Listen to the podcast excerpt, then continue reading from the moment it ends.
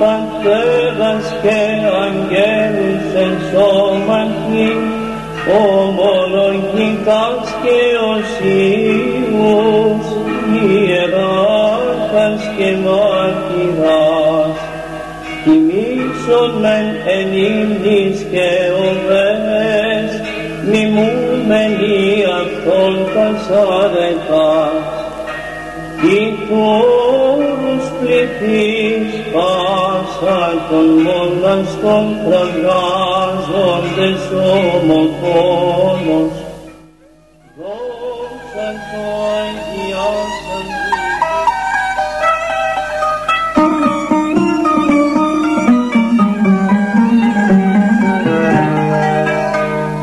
Πύρα Αγιοριτών Πατέρων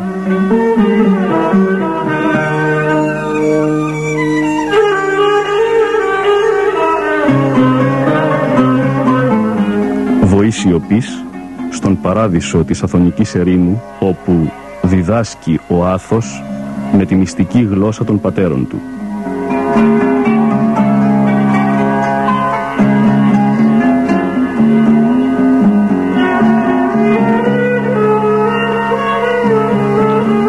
Ο Μανώλης Μελινός κομίζει στο Άγριον Όρος το απόσταγμα της Σταυρωμένης Καρδιάς Οσίων Γερόντων από το Άγιον Όρος.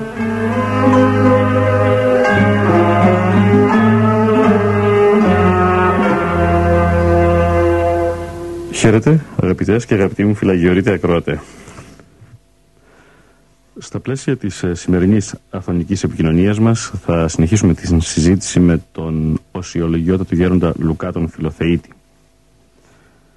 Στην αρχή, πριν περάσουμε στην επικοινωνία αυτή με τον Σεπτό Αγιορείτη, θα σας διαβάσω ένα απόσπασμα από το βιβλίο Πύρα Αγιοριτών Πατέρων, το οποίο περιέχει συζητήσεις σε μοναστήρια του Άθωνα. Πιστεύω ότι το απόσπασμα αυτό θα δημιουργήσει τις κατάλληλες συνθήκες, το κατάλληλο πλαίσιο, θα μας εισαγάγει στην επικοινωνία με τον Αγιορείτη Μοναχό.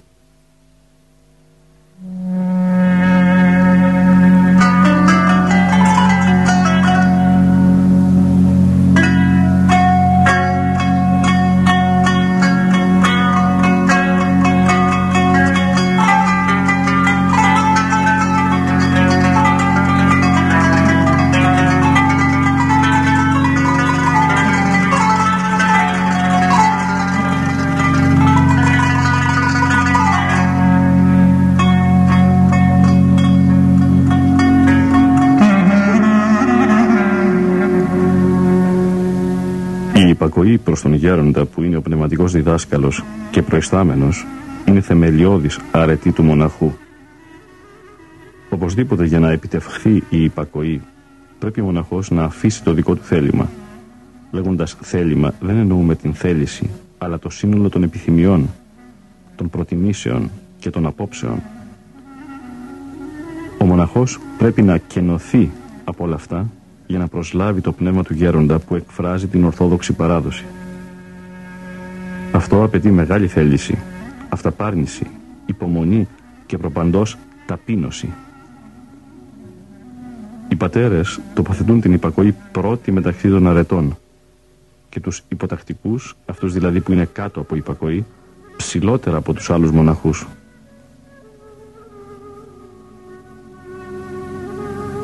Πήγε κάποιος έναν από τους γέροντες του Αγίου Όρους και του είπε Έχω την εντύπωση ότι οι μοναχοί που έρχονται και γίνονται υποτακτικοί είναι σκλάβοι. Ο γέροντας χάρηκε διότι του δόθηκε το έναυσμα να του διαλύσει την παρεξήγηση και μάλιστα ενώπιον εκλεκτής ομιγύρεως καθώς και ο ίδιος ο οποίος ε, διατύπωσε τη θέση αυτή ή το υψηλής κλάσεως. Στην εποχή μας που είναι ο αιώνας της κακώς νοουμένης ελευθερίας, της ασυδοσίας δηλαδή, πιστεύετε ότι ο μοναχός που υποτάσσεται είναι σκλάβος. Είπα λοιπόν σε αυτούς τους ανθρώπους, μας λέει ο γέροντας, ότι η υποταγή του μοναχού φέρει την απόταξη των παθών. Πραγματική ελευθερία δεν είναι το να κάνει κανείς ό,τι θέλει, να πηγαίνει όπου θέλει, να λέει ό,τι θέλει, να τρώει ό,τι θέλει. Αυτό δεν είναι πραγματική ελευθερία. πραγματική ελευθερία είναι η ελευθερία από τα πάθη. Εντασσόμενος ο μοναχός στην υπακοή αισθάνεται κατά τρόπο μοναδικό, κατά τρόπο υπερφυσικό, την άπλετη ελευθερία, επειδή ακριβώς ελευθερώνεται από τα πάθη. Από τα πάθη ελευθερώνεται εκείνος που χτυπάει τον παλαιόν άνθρωπο και τη θέση του καταλαμβάνει η χάρη του Αγίου Πνεύματος. Όντως ελεύθερος δεν είναι εκείνος που είναι ελεύθερος εξωτερικά, διότι πάμπολοι εξωτερικά ελεύθεροι είναι δέσμοι των παθών. Νομίζω, συνεχίζει ο γέροντας, ότι η μεγαλύτερη σκλαβιά του ανθρώπου είναι το να είναι υπόδουλος στα πάθη του.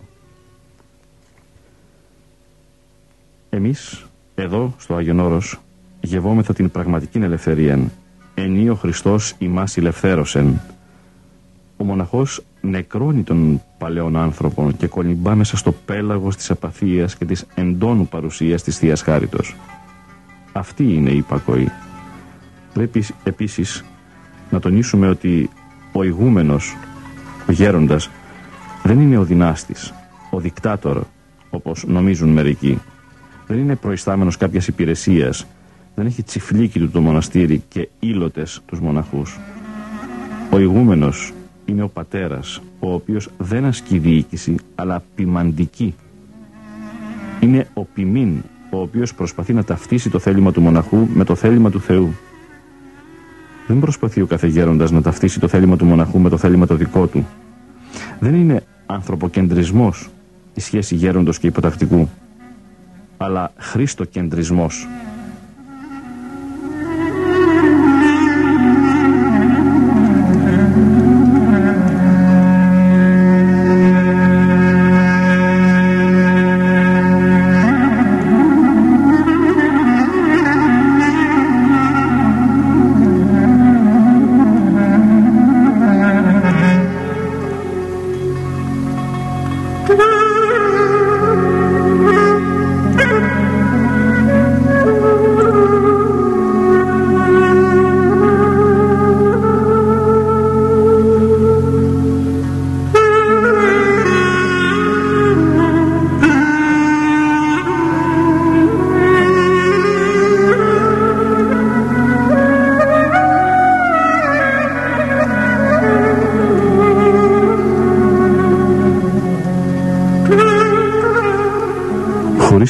Δεν υπάρχει κοινωνία προσώπων λογική.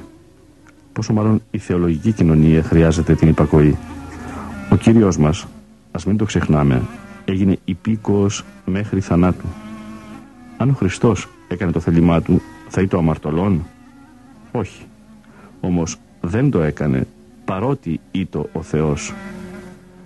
Έκανε το θέλημα του πέμψαντος αυτόν πατρός, για να μας δείξει τον δρόμο της ευλογημένης υπακοής. Γι' αυτό ή το υποτασσόμενος στον υποτιθέμενο γονέα του, τον μνήστορα Ιωσήφ, και ασφαλώς στην μητέρα του την κυρία Θεοτόκο. Συνεχώς ετώνιζε το ουπιό το θέλημα το εμών, αλλά το θέλημα του πέμψαντός με πατρός. Η υπακοή είναι δογματική προϋπόθεση για να γευθεί κανείς τους καρπούς του Αγίου Πνεύματος. Και περνάμε, αγαπητές και αγαπητοί μου φυλαγιορείτε Κροατέ, στην δεύτερη βασική αρετή του μοναχού, την Παρθενία. Μας λέει ο γέροντας, οι πάντες γνωρίζουν τις δυσκολίες της.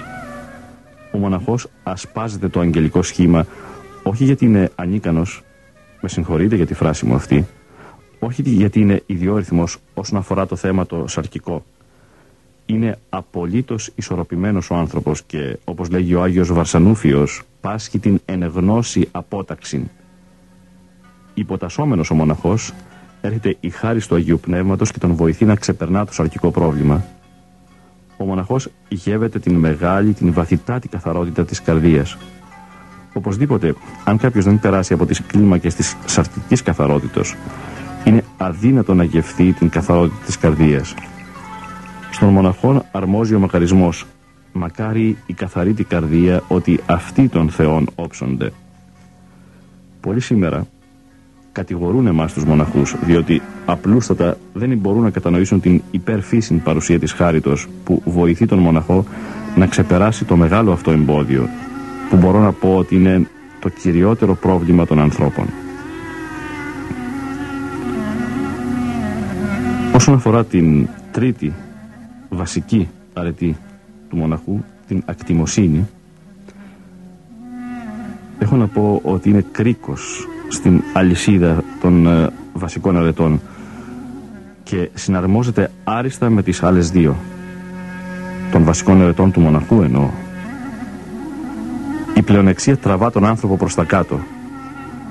Η εκτιμοσύνη, η παρθενία και η υπακοή είναι μεγάλες προϋποθέσεις για να ενταχθεί κάποιος στο μοναχικό κλίμα. Έτσι ξεκολλάει η καρδιά του από τα υλικά και με θορμής στρέφεται προς την αγάπη του Θεού. Αυτός που γεύεται τη χάρη του Αγίου Πνεύματος, τα υλικά στοιχεία τα αντιμετωπίζει, συγγνώμη για την έκφρασή μου, σαν ένα πτώμα άταφο επί δεκαπενθήμερων, τυμπανιαίων και οδοδός.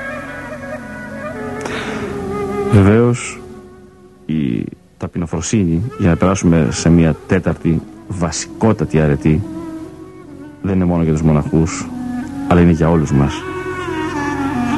Ο μοναχός, ο οποίος μπαίνει στην υπακοή, αρχίζει και γεύεται την ταπεινοφροσύνη. Η ταπεινοφροσύνη είναι κάτι το άρρητο. Δεν παρουσιάζεται και δεν ερμηνεύεται με λόγια. Οι Άγιοι Πατέρες έκαναν θαυματουργίες κι όμως ενώ πατούσαν επάνω όφεων και σκορπίων και επιπάσαν την δύναμη του εχθρού, είχαν ταπεινό φρόνημα. Η ταπεινοφροσύνη είναι καρπός του Αγίου Πνεύματος, όπως λέει ένας γέροντας εδώ στο Άγιον Όρος. Κανείς δεν μπορεί να ερμηνεύσει την προέλευση και τον προορισμό της. Απλώς ο άνθρωπος με ένα ταπεινό τρόπο τη ζητά και του δίδεται εξ ουρανού. Η χάρις εντρυφά των ταπεινών, ενώ συγχρόνως βδελίσετε τον υπερήφανο. Ταπεινής δίδωση χάριν. Η υπερηφάνεια είναι ύβρις στον Θεό.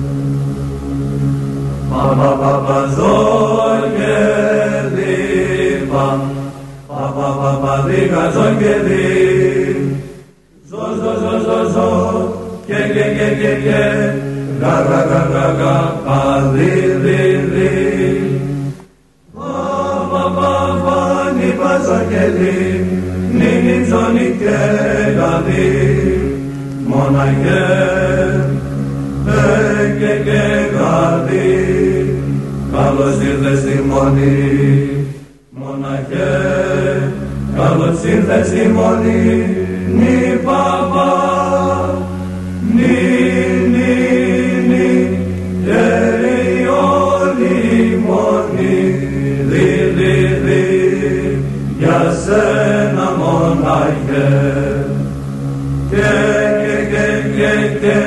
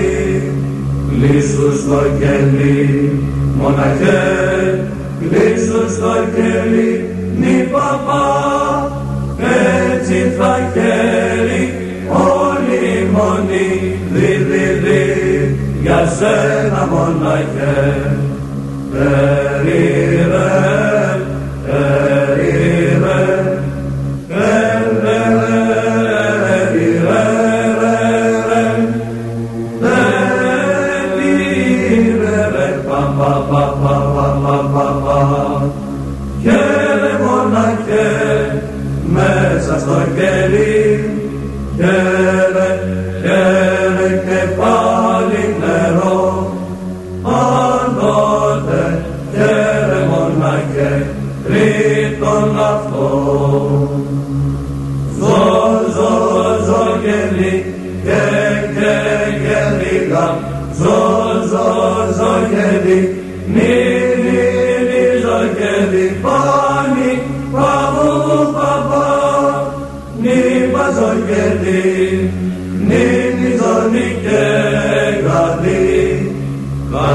bahsetti, Mona gel, gane bahsetti.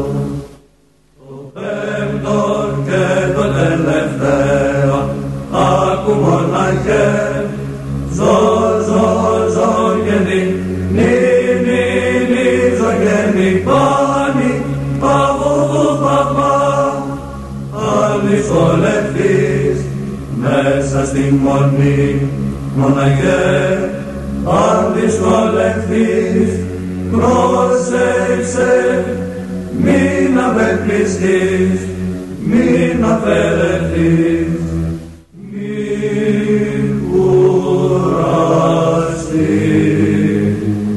μην ολιγοψυχήσεις κι όταν χρειαστεί κάνε και λίγο υπομονή με αδερφέ. Έτσι θα γέλει όλη η μολή, δειλή δειλα ουγαλή, ζωκελή, για σένα μοναχέ.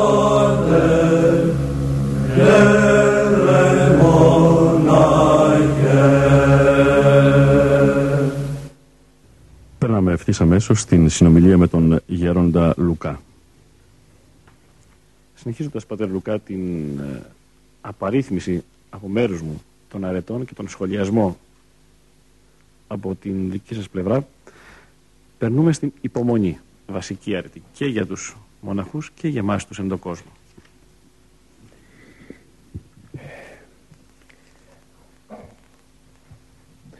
Είπε ο Μέγας Αντώνιος, ο καθηγητής της ερήμου των μοναζόντων, αυτή η δύναμη του ανθρώπου, το βαλίν, το σφάλμα επάνω αυτού και προσδοκάν πειρασμών έως θανάτου. Όταν δηλαδή έλθει ο άνθρωπος ενώπιος ενωπίο στη σχέση του με τον Θεό τότε βλέπει ότι θα πρέπει να αφήσει να ενεργήσει του Θεού η Βουλή όχι η δική του. Και επειδή του Θεού το θέλημα είναι η σωτηρία αλλά κανείς δεν σώζεται εάν δεν καθαριστεί και δεν φωτίζεται εάν δεν υπομείνει στον αγώνα αυτών της καθάρσεως. Είναι και εν τούτου είναι ανάγκη να ενθυμείται κανείς πάντοτε ότι διαπολής υπομονής οδεύεται η οδός αυτή ιδιαίτερα των βιαστών και ε, υπομονής μέχρι τέλους διότι ο υπομείνας εις τέλος ούτως σωθήσετε και τη υπομονή ημών κτίσασε τα ψυχάς ημών και τα καθεξής όλα αυτά τα οποία πώς θα μπορούσαμε να τα ε, αισθανθούμε. Ε, παραστατικότερα ε, δεν γνωρίζω ετοιμολογικός, δεν το έχω δει, αλλά νομίζω η υπομονή είναι το να μένει κανείς υπό την χάρη του Θεού, να μένει υπό τας περιστάσεις που ε, έχει ετοιμάσει ο Θεός και εκεί να βαστάσει τον πειρασμόν του, την θλίψη του, την δοκιμασία του. Εξάλλου και ε, οι λέξεις μονή κάποιο ανάλογο περιεχόμενο θα είχε. Δηλαδή ο, ο μοναχισμός παλαιά ή το ε, ε, περιφερόμενος. Από τότε όμως που έπηξαν μονάς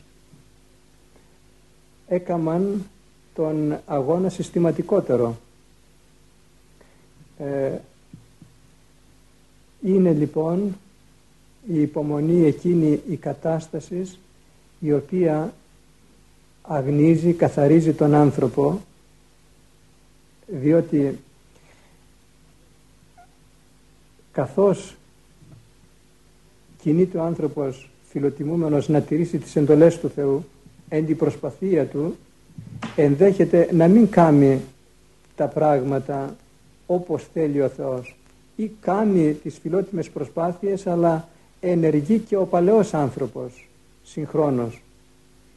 Οπότε θα πρέπει για να τακτοποιηθεί εσωτερικά ε, η όλη κατάσταση του ανθρώπου θα πρέπει να υπομείνει ο άνθρωπος άλλη κίνηση, διορθωτική από μέρους του Θεού.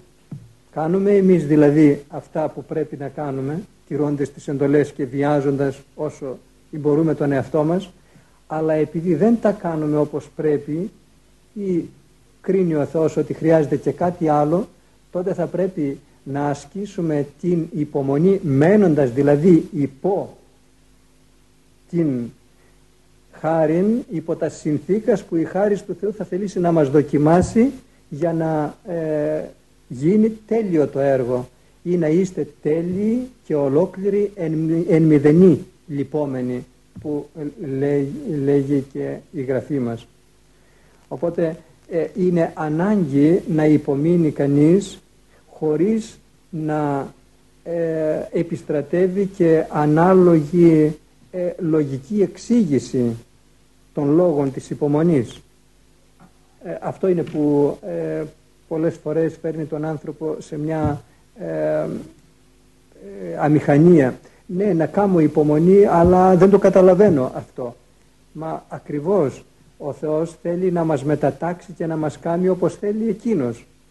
Οπότε ε, δεν είναι δυνατόν να καταλαβαίνουμε εμείς τι έχει ο Θεός στο νου, αλλά πιστεύουμε και αποδεχόμεθα ότι ο Θεός αυτό που, ε, που θέλει θα το περάσει. Πιστεύουμε ότι είναι αγαθό το θέλημα του Θεού, είναι πανάγαθος, άρα και αυτά όλα όσα μας συμβαίνουν τώρα ε, θα έχουν τον καρπό τους το αποτέλεσμα μετά από την υπομονή μας. Αλλιώς δεν θα γίνουμε ε, αποδέκτε της αγαθότητας του Θεού που θέλει να περάσει αλλά που δεν μπορεί να περάσει αν δεν κάνουμε εμείς υπομονή σε αυτά τα συγκεκριμένα να μας κάνουν δεκτικούς.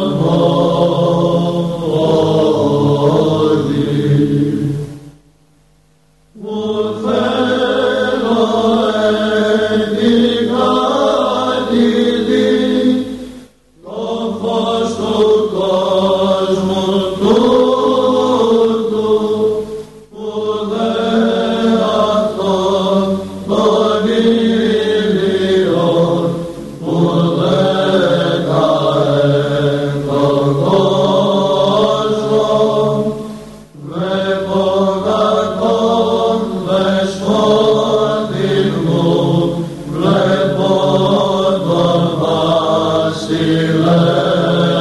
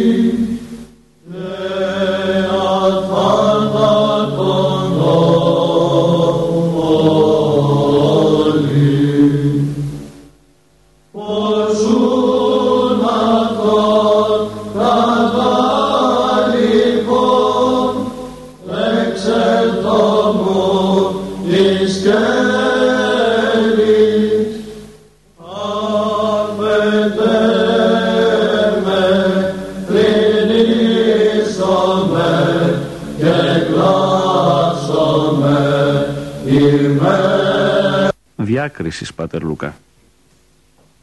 Η άσκησης διανυστίας, αγρυπνίας, προσευχής, πρωτίστως δε δια της υπακοής, επιφέρει ομόνιαν ψυχής προς το σώμα και του σώματος προς την κτήση Εξορίζεται η φθορά ως υπόθεση φθόνου και η αγάπη ζωογονεί πάλι την νεκροθήσαν ψυχήν διότι των φθόνων και την εξ αυτού φθοράν μόνον η αγάπη ιατρεύει. Αλλά η αγάπη δεν είναι μίζων πασών των αρετών όπως ε, γνωρίζουμε.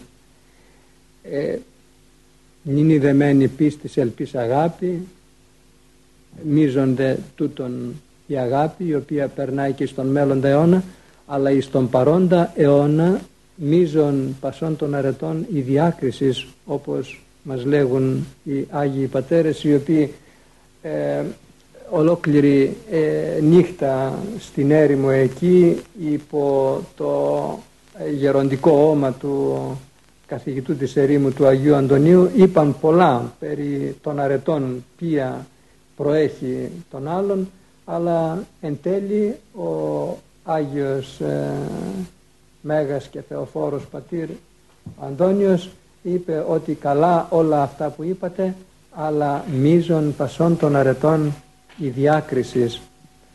Η διάκρισης αυτή ε, η οποία δεν λειτουργεί σαν λογική ικανότητα του ανθρώπου να τακτοποιεί πρόσωπα και πράγματα αξιολογώντας τα αλλά ε, λειτουργεί υπό την έννοια ότι φως κάποια πληροφορία από την κατάσταση της ψυχής του, από την χάρη του Θεού απορρέει και μεταξύ αυτού και εκείνου προτιμά αυτό και παραμερίζει το, το άλλο. Είναι, είναι δηλαδή η ικανότητα να βλέπει κανείς ε, μέσα σε κάποιο άλλο φως όπως δεν μπορούμε να δούμε τη νύχτα ή όταν ακόμα δεν έχει φέξει που λέγουμε αν άρχισε να διακρίνει έτσι και δεν μπορεί να, βρει, να δει κανείς και τα νοήματα τα πνευματικά μέσα στη νύχτα παρά μόνον όταν αρχίζει όπως εδώ ορθρίζοντας αρχίζει να βλέπει κανείς έτσι και στον αγώνα το πνευματικό κατά το μέτρο που ε, προσπαθεί κανείς να οδεύει προς τον Χριστόν που είναι φως και δέχεται φως κατά ανάλογο μέτρο βλέπει και τα πνευματικά πράγματα. Άσκησης Παύλα Νηστεία, Πάτερ Λουκά. Από το γεροντικό να ενθυμηθούμε πάλι ε, έναν διάλογο μεταξύ γέροντος και υποτακτικού. Πάτερ, υπέμει πως η γενεά ετούτη η δική μας δεν μπορεί να κρατήσει την άσκηση των πατέρων. Του λέγει ο γέρον, επειδή δεν αγαπά τον Θεόν, δεν αποφεύγει τους ανθρώπους και δεν μισεί την ύλη του κόσμου. Διότι όταν ο άνθρωπος φεύγει την υλοφροσύνη και τους ανθρώπους, από μόνη της κατόπιν έρχεται η άσκηση. Όπως τρόποντινά όταν έρχεται κανείς να σβήσει φωτιά αναμένει στο χωράφι του εάν προηγουμένως δεν κόψει τα κλαδιά κάμοντας μίαν ζώνη ασφαλείας δεν μπορεί να σταματήσει την φωτιά έτσι και ο άνθρωπος ο θέλουν να ασκηθεί πνευματικός. Εάν δεν αποσυρθεί εις τόπων και τρόπων ζωής όπου μετακόπου να εξοικονομεί ακόμη και τον άρτον του δεν μπορεί κατά αλήθεια να αποκτήσει άσκηση αξίαν του ονόματος διότι η ψυχή εάν δεν βλέπει εάν δεν ερεθίζεται από τα προκείμενα δηλαδή αγαθά δεν επιθυμεί με ευκολία την απόλαυσή του. Και έτσι μένει στην άσκηση. Άρα ε, η διάθεση του πλουτισμού και του να τα έχει κανείς είναι, ε, είναι εκ των προτέρων ε, μία ε, φυλακή του ανθρώπου ε, μέσα σε ένα ε, πνεύμα υποτονικό, πνευματικός υποτονικό. Δηλαδή όταν γνωρίζει κανείς ότι έχοντας αυτό και εκείνο και το άλλο, όλα όσα αγαπά, όσα επιθυμεί, θα μπορεί στην κάθε στιγμή να τα έχει και στη διάθεσή του, ήδη ο λογισμός του είναι τακτοποιημένος και αναπαυμένος και έπειτα έρχεται και στην πράξη. Ε, όταν τα χρειάζεται να τα χρησιμοποιεί. Να ανοίγει το ψυγείο του και τα λοιπά όλα. Αλλά όταν θα θελήσει να τα περικόψει από το λογισμό πρώτα και αυτός ο λογισμός να ισχύσει και σαν ε, ε, πτωχία. Να μην έχει. Να μην έχει αυτά, να μην τα έχει έτοιμα, να μην τα έχει ε, πρόσφορα, θα τον, θα τον βοηθήσει αυτό στην άσκησή του, στην πνευματική. Ε, ε, ο Αβάς Ισάκ λέγει ότι φωτιά με υγρά και χλωρά ξύλα δεν ανάπτει και ζήλος προς τον Θεόν εις καρδίαν αγαπώσαν την ανάπαυση δεν θερμαίνεται. Δια τούτο είναι, είναι ανάγκη να περικόπτει κανείς από τα εισαγόμενα για να δώσει τόπο στη χάρη του Θεού. Και ο Αβάς Λογγίνος έλεγε συγκεκριμένα η νηστεία ταπεινώνει το σώμα η αγρυπνία καθαρίζει τον νουν η ησυχία φέρει το πένθος το πένθος καθαρίζει τον άνθρωπον και τον κάνει αναμάρτητον ε, ως προς την, τον κόπο ε, λέγει ο Θεόληπτος Φιλαδελφίας κλήσεις γονάτων μη παρετού που έκαναμε λόγο για τις γονικλησίες. Εκ μεν γάρ του γόνι κλείνει η πτώση της αμαρτίας εικονίζεται. Έμφαση εξαγορεύουσα εξαγορεύσεως παρεχομένη εκ δε του ανίσταστε η μετάνοια υποσημένεται όταν πέφτει κανείς κάτω ε, ε μπρούμητα έτσι ε, στη γη με τα γόνατα αν είναι δυνατόν και το κεφάλι να ε, ακουμπά στο έδαφος. Ε, αυτό σημαίνει την πτώση. Ε, ενώ ε, η έγερσης σημαίνει την μετάνοια και την διόρθωση του βίου εκάστη δε γονικλησία τελίστο μετά της νοεράς του Χριστού επικλήσεως το Κύριε Ιησού Χριστέ ελέησόν με που λέγαμε προηγουμένως είναι ψυχή και σώματι προσπίπτων το Κυρίο των των ψυχών και σωμάτων Θεών ευδιάλακτων απεργάσει. Γέροντα, η νύψης ε, προέρχεται από το, από το ρήμα νύφο που σημαίνει γρηγορό. Πείτε μας δύο λόγια γι' αυτό σε συνδυασμό παρακαλώ με την έννοια της κατά Θεόν ησυχίας. Νύψης είναι η κατάσταση σε εκείνη κατά την οποία ο νους είναι γρήγορος ενώπιον του Θεού και ε,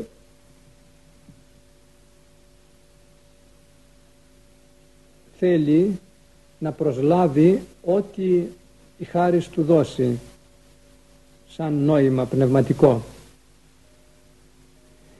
Ε, οι πατέρες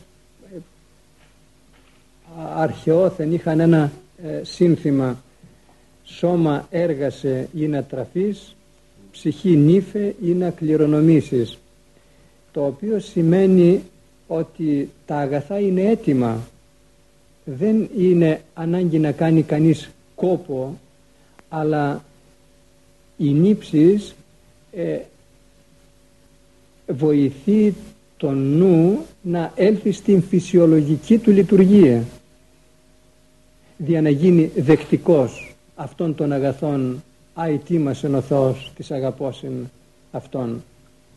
Ο ε, Γέρον Ιωσήφ ε, στο ε,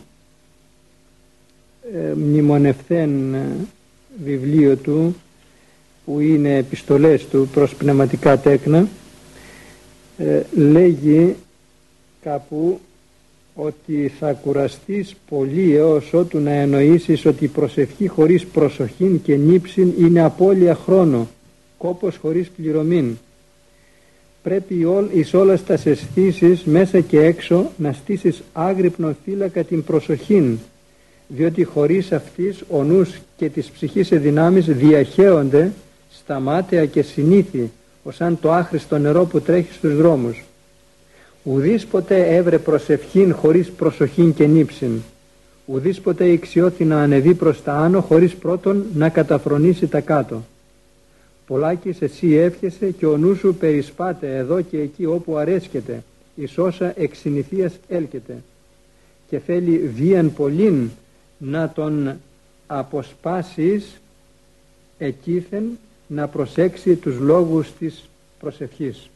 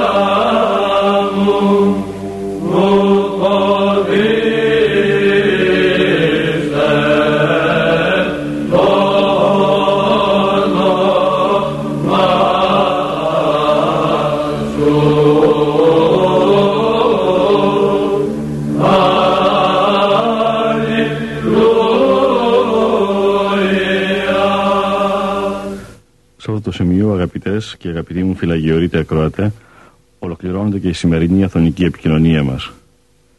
Ευχαριστώ θερμός τον οσιολογιότατο γέροντα Λουκά, τον φιλοθεήτη μοναχό, ο οποίος έχει την καλοσύνη να μας φιλοξενήσει στον χώρο του διακονήματός του και να μας ε, μιλήσει, να μας αναπτύξει όλα αυτά τα ενδιαφέροντα στοιχεία.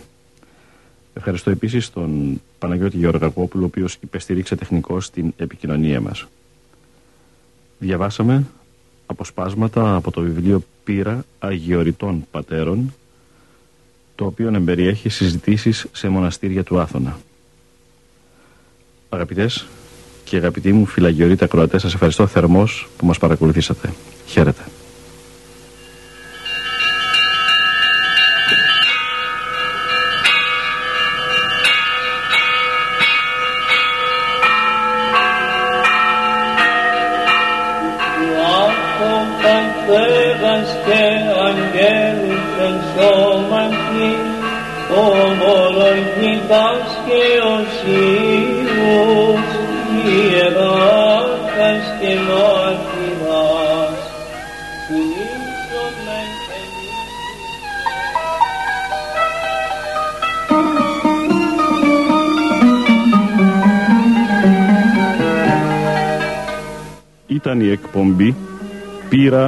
Αγιοριτών Πατέρων».